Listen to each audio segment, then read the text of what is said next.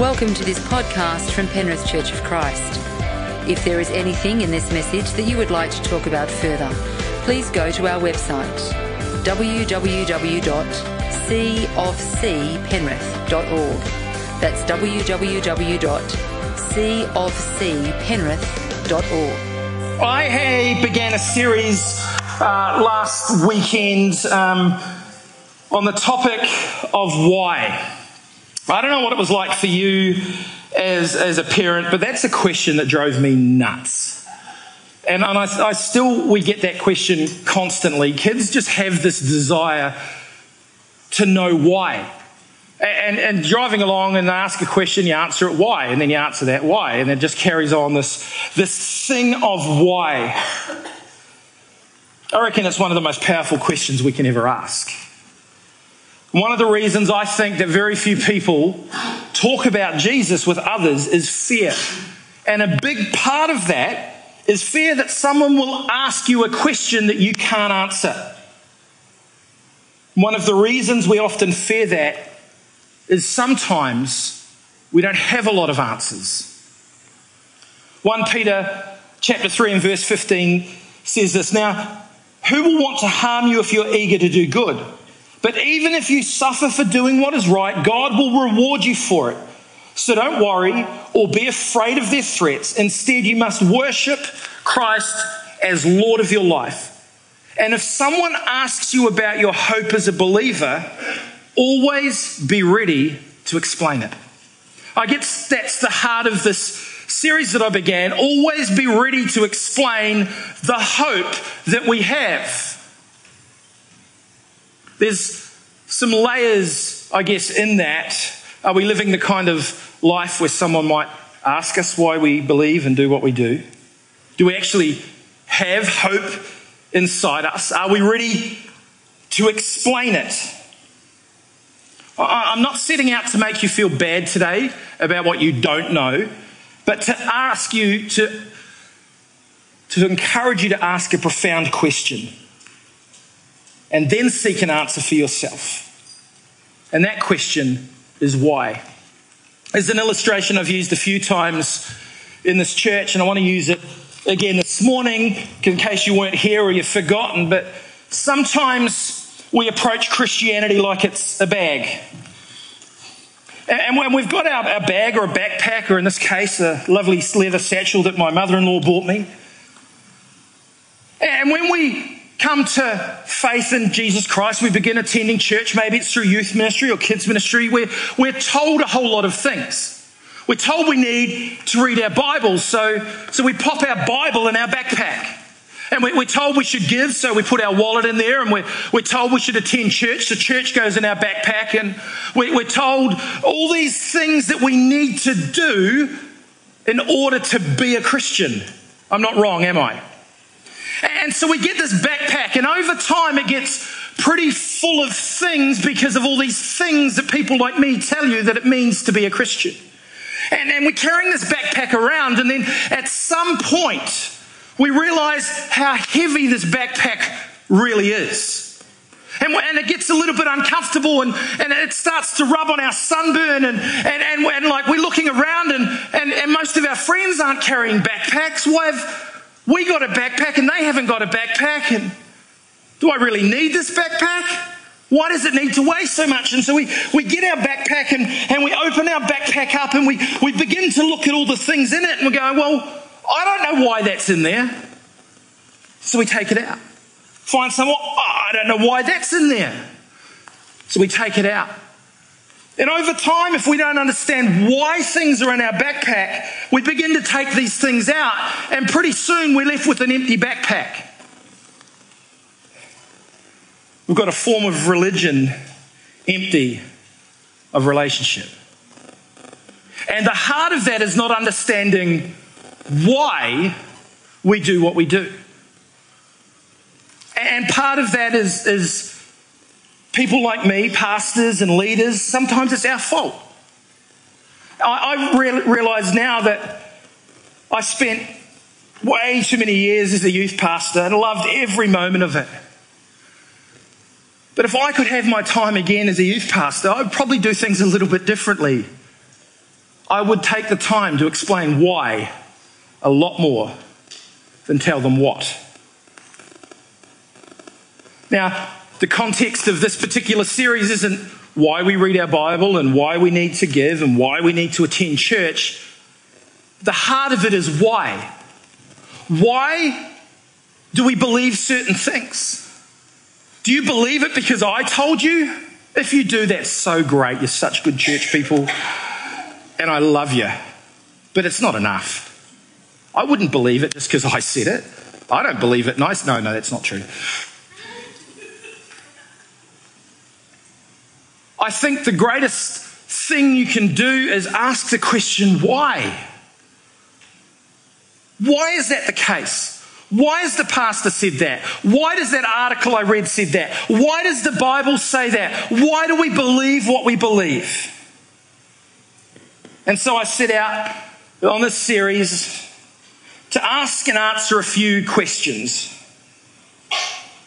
If you weren't here last week, the, the message is on our podcast, I started a little bit soft. I started with a couple of questions. Why is my Bible so hard to understand and why do bad things happen to good people? You can have a listen to those message, that message if you missed that. Today I want to look at, at a couple more questions, a few questions, not the topics you'd normally hear in a sermon. In fact, I don't think I've ever preached on any of these three things before, and it's okay to change things up sometimes. So I'm going to ask and attempt to answer a few questions today. So the first question I'm going to ask and answer today is Is gambling a sin? I don't know if you've ever wondered that question. I'm not going to ask for a show of hands who had a lazy bet on some of the football last night or anything like that. I was at a street uh, party. We our, our street in in, the, in Jordan Springs. We have a every Christmas party every year. Close the street off, and all the neighbours come, and we eat great food and chat. And the, the number of bets that were on various sports events that were being discussed over the, the weekend was was interesting. So on the surface, it's a really easy question to answer. Gambling, according to the Bible, is not a sin. The Bible doesn't say gambling is a sin. There's nothing specifically wrong with gambling itself. However, there's always a but, right? Everyone's got a but. Some butts are bigger than other butts, and some butts are more important than other butts, but there's always a but. Stop it. The Bible warns us to stay away from the love of money. And scripture also encourages us, us to stay away from get rich quick schemes. But both of those things can apply to many areas of our life, not just the issue of gambling. If I have a sin to repent of this week, I would like it to be that I successfully got rich quick. That, that'd be an okay sin to repent from this week. I wouldn't mind repenting from that one. See, but gambling can be focused around a love of money. And undeniably, it tempts people with the promise of quick and easy riches. It's a, a tough issue in that, if done in moderation and only on occasion, it is a waste of money, but it isn't necessarily evil. And people waste money on all sorts of things all the time. Gambling is no more or less a waste of money than purchasing a worthless item that you didn't need and didn't really even want. At the same time, the fact that money is wasted on lots of other things doesn't make it okay to be wasting money on gambling just because it's no worse or better than anything else in particular. Money shouldn't be wasted. That's a topic for another day.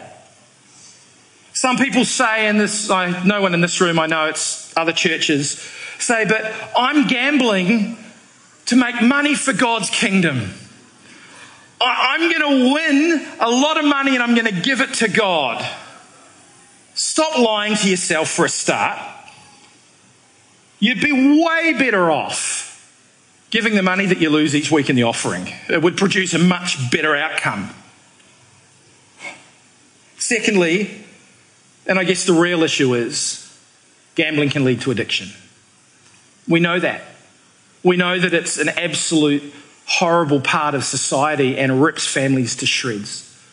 We know it destroys relationships. We know people can lose absolutely everything when the evil gambling spirit takes hold of them and they can't break free from that. The big issue for us as Christians becomes the love of money, and gambling can play into that. Don't get me wrong for a second. I love money. I love having money. And I dislike it firmly when I don't have enough of it. But I don't love money more than I love God. And I try to be wise and generous with my money. That's not what the verse is talking about when it says, don't love money, or that a love of money is a root of all kinds of evil. I was going to look at that question during this series as why does church always want my money? But I decided not to. But the flashcard answer is this church doesn't want your money, God does, because it reveals where our heart is. And He asks us to give a portion of it to the church. Okay, back to gambling. Would I like to win $100 million? Absolutely, I would. I would even give 10% of it to the church. I'm pretty generous. I'm your pastor. I'd probably double tithe and give you 20% of it. Do I buy lottery tickets? No, I don't. So I'm not going to win $100 million unless you buy me a ticket that's a winner. If you buy a ticket and it wins, feel free to give it to me. I would happily receive that. Do I gamble at a casino? No, I don't. Do I play poker with my mates? Yeah, I do. So, one of the hang ups that I had around this whole issue was actually uh, a problem of the way my parents raised me. It was around the idea of raffle tickets. And, and, and Christians have a whole kind of, you're either for or against this whole thing of raffle tickets. And my mum always instilled in me, you never buy a raffle ticket, it's gambling. And so I, I kind of grew up in parenting in this whole thing of raffle tickets are gambling, but then I've got kids. And my kids go to school and play for sports teams where we get raffle books home fairly regularly. And so I've got this conflict of what do I do with these things? I can't go selling them to people at church. What will they think of me? So we end up buying the whole lot ourselves and never win anything. I'm guessing a lot of parents in the room do that. So, would I buy a raffle ticket to support my local school or club? Absolutely, I would. However, given how many Christians have issues with it, I wouldn't bring it to church to sell. So here's the take home. I'm, I'm done with gambling. Gambling itself is not a sin. Our use of money can be a sin. And gambling opens the door to many other issues. Let's have a heart to heart for a moment, church. If you struggle with gambling, please get some help. Please talk to someone. There are plenty of phone numbers and, and things that you can do to get help. All right, ready for another one? Can Christians drink alcohol? I, this wasn't a feedback moment, Dita, but good to know where you stand on the issue, my friend. So, communion today is real wine. Uh, we have an option of red, white, and there's a whiskey there. Um, morning tea? No, we won't go there this morning. Again, this is a really quick answer in so many ways. The answer is simply yeah, Christians can drink alcohol. There's nothing wrong with alcohol at all in itself. In fact, the Bible actually encourages the use of alcohol in many passages. But let's understand that in context, right? Alcohol was, uh, wine was medicinal back in those days. The water was full of bacteria and, and disease and was often dirty, and they couldn't drink a lot of the water. And so they would drink wine at meals, often as a substitute for drinking the water. Now, when you're thinking wine and Bible times, don't think about it as the nice $3 bottle of red wine you've got at home. They, the, the, the quantity of alcohol that was in their wine versus what's in ours, completely different. Theirs was closer to grape juice than it is to the red wine that we drink today.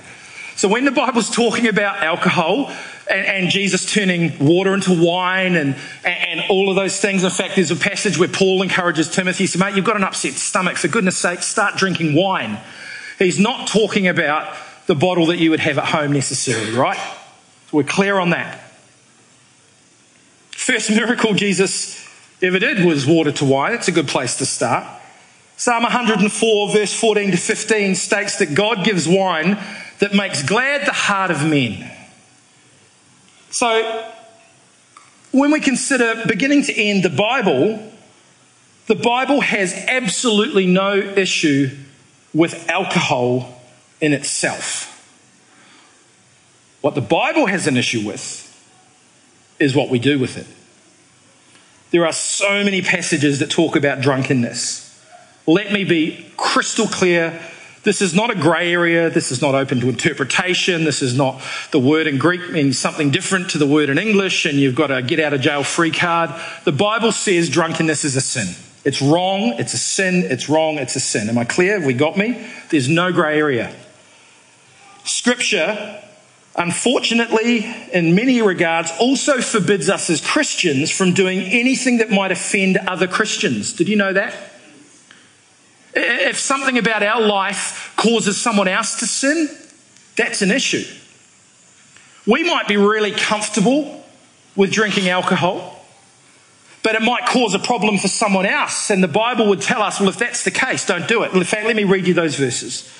You'll find them in 1 Corinthians chapter 8, 9 to 13. It's in context of uh, food that's been offered to idols, and some Christians were eating it, and other Christians. Anyway, this is the verse. But you must be careful so that your freedom does not cause others with a weaker conscience to stumble. For if others see you with your superior knowledge eating in the temple of an idol, won't they be encouraged to violate their conscience by eating food that has been offered to an idol? So, because of your superior knowledge, a weak believer from whom Christ died will be destroyed. And when you sin against other believers by encouraging them to do something they believe is wrong, you are sinning against Christ. So, if what I eat causes another believer to sin, I will never eat meat again as long as I live, for I don't want to cause another believer to stumble. The principle from that verse is quite a simple one. We might not have an issue with drinking some other Christians do. And if my belief around the use of alcohol is indifferent to someone else's, and I'm encouraging them, them, to drink even though they think it's wrong, I haven't sinned against them. The verse says I've sinned against God. In light of these principles, it's going to be extremely difficult for any Christian to argue that they're drinking alcohol in excess for the glory of God. I got drunk last night, but it was just to give God the glory. I worship God by getting drunk, it's just how I do it. Do I drink alcohol? Yeah, I do. In fact, I can't think of a single pastor that I know that doesn't, just quietly. Would I have alcohol at a church event? Some of you are looking like, please say yes. Please say yes. Please say yes. No, I wouldn't. While I might have a healthy attitude around alcohol, while you might have a healthy attitude around alcohol, many people don't. And it could be a problem for others, and it could cause another to sin. Quite possibly, it can be an issue for people. So it's better just to say we just don't do that in a formal church setting. I guess the issue again, it's like the alcohol and the, and the, the gambling thing. It's not necessarily the object that's the issue, it's what we do with it, it's how we use it, it's what it looks like to other people. It's often not the act that is the sin, but the beliefs or behaviours that have led us to that act or the outcome of that act. So let me, for a moment, talk to some of the youth and young adults in the room. Just because alcohol is okay doesn't necessarily mean it's something that we want to get involved with. And if we do, we shouldn't really be doing it to excess. And I think that's actually probably a pretty good principle for most of life. Excessive things that aren't bad for us can become bad for us. Too much of a good thing can become a bad thing quite quickly. And the question that we need to ask ourselves is what are our motivations for this? Or what are the outcomes of this? If you're being honest and wise with those questions, it'll probably keep you in a pretty safe place. 1 Corinthians 10:23 says this, "You say, I'm allowed to do anything, but not everything is good for you. You say, I'm allowed to do anything, but not everything is beneficial." There's a lot that we're allowed to do, but not all of it is good for us, and not all of it is beneficial for us. And so when it comes to making decisions on particular behaviors, ask yourself, is this good for me or not? Is this beneficial for me or not? Am I causing a problem for those that are around me by my behaviors and my choices? All right, gambling done, alcohol done. Let's hit a bit more of a theological, Bible based one this morning. Are you okay? Is this helpful? At least you know where your pastor stands and what I'd like for Christmas now.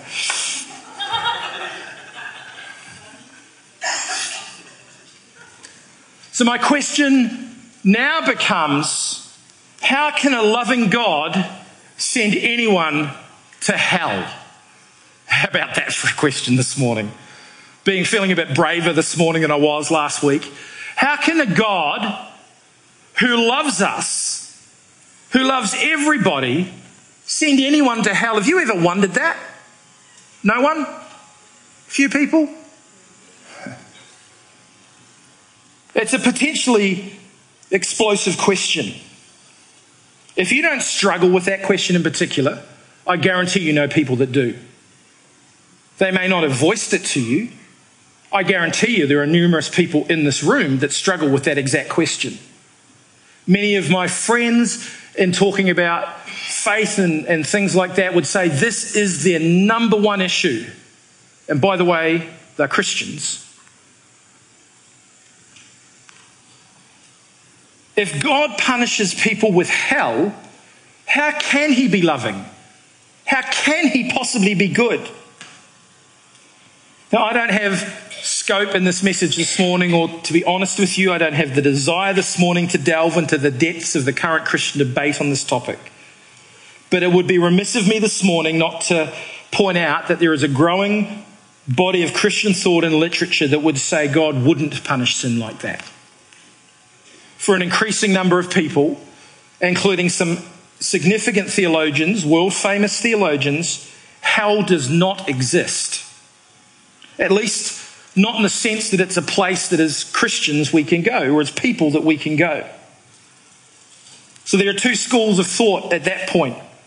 Firstly, those who don't accept relationship with God through Jesus will simply cease to exist at judgment. They would use verse just like we would use the verse, John 3:16. For God so loved the world that he gave his one and only son that all who believe in him would not perish but have eternal life. For them, perishing is ceasing to exist. Death is final, eternal life is available, but eternal punishment is not. Secondly, there's a group who would contend that in the end, everyone makes it to heaven anyway. Love wins out over sin. There are rewards for those who have followed Jesus, and our experience of life here on earth is so much better having lived it in the kingdom than living outside of it. As I said, this is not the time or place to explore those ideas this morning. But if we're going to ask the question, it's only fair of me to mention alternative views. It's not just a case of dismissing those views out of hand. Theologically speaking, both cases can be argued from Scripture depending on your interpretation of certain passages. And that's the problem that we often have in theology. We, someone can read one thing and think it means something else, and someone can interpret it an entirely different way. And on top of that, I don't know about you, but I would desperately love either of those options to be true. I would love it to be true that everyone gets to heaven regardless. I would love it to be that there isn't a fiery pit of eternal judgment called hell that people who haven't accepted Christ. I would love that not to be the case. I, would love that position to be true, but just because I want it to be true doesn't necessarily mean it is true. Today, I reaffirm my belief in the Christian Orthodox position, and I'll look at how a good God can punish sin. So, how can it be true that God, who is loving, would send someone to hell? Here's the key thought for this today so that you don't miss it. I like to point out the key thought. If you're taking notes, this would be a good thing to begin with. It could be true that God is loving and seemingly cruel at the same time. It could be true that He is loving and compelled to act in a way that doesn't seem loving. So I haven't got that one up there. Okay. So it could be true that God is loving and seemingly cruel at the same time. And it could be true that he is loving and compelled to act in a way that does not seem loving. I'd like to give you this morning a, a couple of brief suggestions of why that is the case. Just because God is loving doesn't mean he loves everything. There are some things that God doesn't love. In fact, there are some things that God absolutely hates. God doesn't love murder or abuse or selfishness or pride. Actually, if He is loving, it's important that He doesn't love those things. It wouldn't be very loving of God to look at something like child abuse and say, well, I'm not really bothered by that. It's because God loves that there are a lot of things that God does not love. So, firstly, God is loving, yet He doesn't love everything. And because this loving God doesn't love everything, He does something about the things that He does not love. And that's good news. We've all got an inbuilt sense of justice, right? We, we don't like seeing people get away with things. I don't like it when I switch on the news and someone who has done something I think is absolutely awful walks away without a charge or gets a slap on the wrist for something that I think deserved so much more. It's good news that people who mistreat other people are not allowed into this perfect kingdom of God's. They're shut out. It's loving of a just God to hate and punish wrongdoing so that only perfect things are allowed in his perfect kingdom. Not many of us have an issue with the idea of famous bad people ending up in hell. I have no issue with many of the people who show up on the news regularly at night ending up facing judgment. The issue is it actually leaves a problem for us as well. Because none of us are perfect. None of us have treated God or each other in the perfect way that we're intended to do. If I'm being honest this morning, I've, I've not always treated people as I should. I've hurt people. I've ignored their needs. I haven't always treated God as I should as my maker and my creator, as the ruler in charge of my life. So I deserve punishment for the things that I've done wrong too. We actually all deserve to be punished. And I guess right there is the heart of the Christian message. There's a perfect God who hates sin.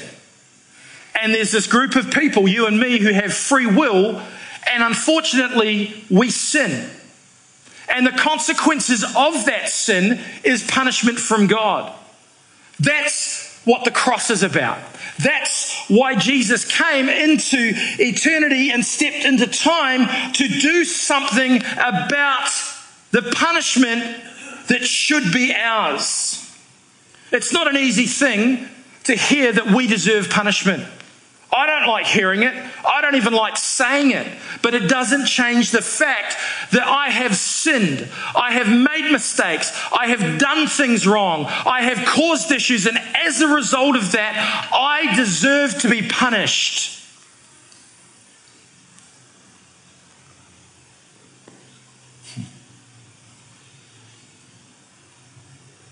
It's not something that Jesus would say lightly or flippantly or without caring. He doesn't say it to scare us, He says it to warn us and to help us see how amazing His offer of help really is. Because this is the amazing news. Even though we all deserve punishment, even though we deserve to go to hell, Jesus, God Himself, has provided a way out for us. He doesn't do this by leaving things unpunished, He does it by taking our place, by taking that punishment on Himself. He does it by taking the judgment that was due for us upon His shoulders. And when He's on the cross in that moment of death, He uttered some words that Christians who have been to Easter services their whole lives will know intimately well. My Father, why have you forsaken me? When Jesus took our sin upon his shoulders and received our punishment, God turned his back on Jesus. Jesus experienced hell so that you and I would not need to experience hell. He paid the price so that you and I would not need to pay the price. That's how a loving God can punish sin by taking it and putting it upon his own son's shoulders. So that you and I today can accept the free and loving gift that our God gives us and say, God, thank you for the cross. Worship team, you can come and join me. It seems to me that a truly loving God loves the world enough to punish wrongdoing, and He loves people enough to take that punishment upon Himself. And He loves us enough to give us a choice. And we can ask Him to be part of our lives and avoid the consequences of hell and look forward to enjoying His perfect and eternal kingdom. I realize this is a much bigger topic than I have time to address this morning, and it's something that, if it's something you've struggled with, I encourage you to do some research. If you want to talk more about that with me, I'm welcome to have a conversation around that.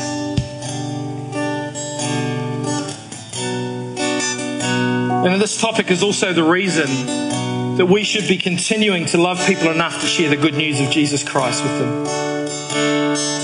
The reason we should continue to try and reach the world around us. Because Jesus loved us enough to take our punishment upon his shoulders. And that's the good news of the gospel. It's the good news of the kingdom of God. Jesus paid the price that we could not pay and did what we could not do. He made a way where there was no way. God, we thank you for the cross. We thank you for the price paid by our Savior.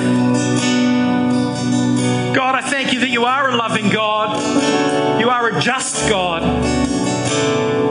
That God, you took that punishment that was ours upon your shoulders. God, I thank you for the freedom we have this morning in that. I thank you that we can worship you with freedom today because God, you've dealt with that burden of sin upon our lives. Thank you for listening to this podcast from Penrith Church of Christ. If there was anything in this message that you would like to talk further about, please go to our website on www.cofcpenrith.org www.cofcpenrith.org